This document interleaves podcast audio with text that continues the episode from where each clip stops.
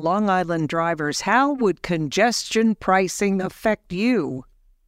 Newsday has done an investigation, and joining us is reporter Alfonso Castillo. Alfonso, good to have you here. All right, I read uh, your article. It seems that more cars would be heading into the Queens Midtown Tunnel. Why?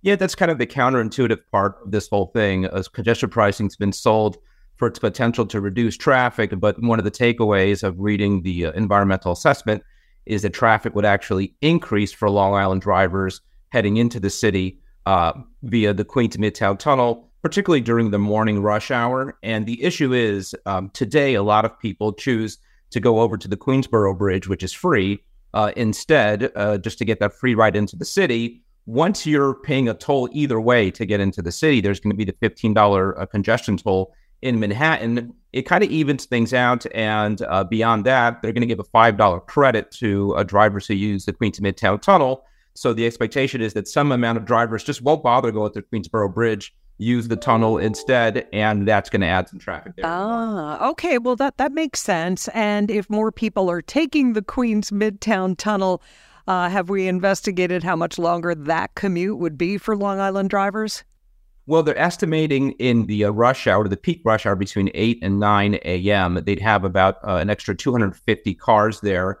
And they don't uh, exactly calculate how much that would be, but they do note elsewhere that an increase of about 125 cars, so half that, would add about two and a quarter minutes to your commute.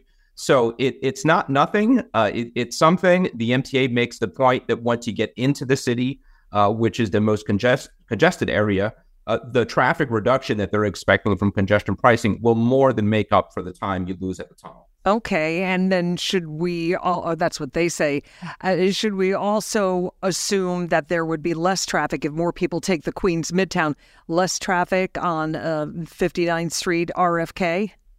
Yeah, but I don't know who willingly does that anyway, unless you absolutely uh, have to. Uh, and, and, again, the, the, the one thing that that goes away is getting into the central business district, district which is below 60th street for free. So any which way, you're you're paying that fifteen dollars if, if you're heading yeah. uh, below 60th Street. And you mentioned that proponents of congestion pricing say, "Oh, well, you'll have clearer streets when you get to Manhattan." There's got to be pushback on that theory. Absolutely, there, there's a lot of skepticism uh, about it. They're estimating uh, between 17 and 20 percent reduction uh, in cars. That would also reduce the time using the tunnel going out because the the tunnel uh, on the Manhattan side is within the central business district. But yes, there very much uh, is skepticism. The MTA uh, points to other cities throughout the world that have used congestion pricing and have gotten um, those kind of results. Uh, so there's there's really no way to tell until this thing's actually in place. Right. And how much are Long Island elected officials and advocacy and commuter groups on Long Island pushing back or at this point, are they saying uh, it's going to happen? We just have to deal with it?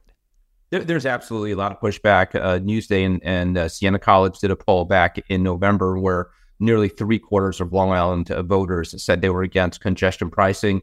Certainly, uh, Republican elected officials on Long Island uh, have been very vocal in their opposition, but now some Democrats are, are kind of getting behind that too. Uh, there were some new um, plaintiffs added to a lawsuit filed uh, by the Staten Island Borough president, and among them are Democratic lawmakers from Long Island. So, yeah, suffice to say, uh, this is not a popular proposal at all on Long Island. MTA makes the point that really relatively few Long Island uh, residents will even be affected by it. The vast majority of Long Island commuters use the Long Island Railroad. Uh, more than 80%, and the total universe of Long Islanders commuting into Manhattan every day is um, about hundred thousand. So again, their point is this this uh, most Long Islanders won't be affected by this day to day anyway. All right, and they say it'll be a better LIRR because of congestion pricing. That's what the proponents say, right? All right, Newsday reporter Alfonso Castillo, a great read in Newsday, and thanks so much for being with us on Newsline.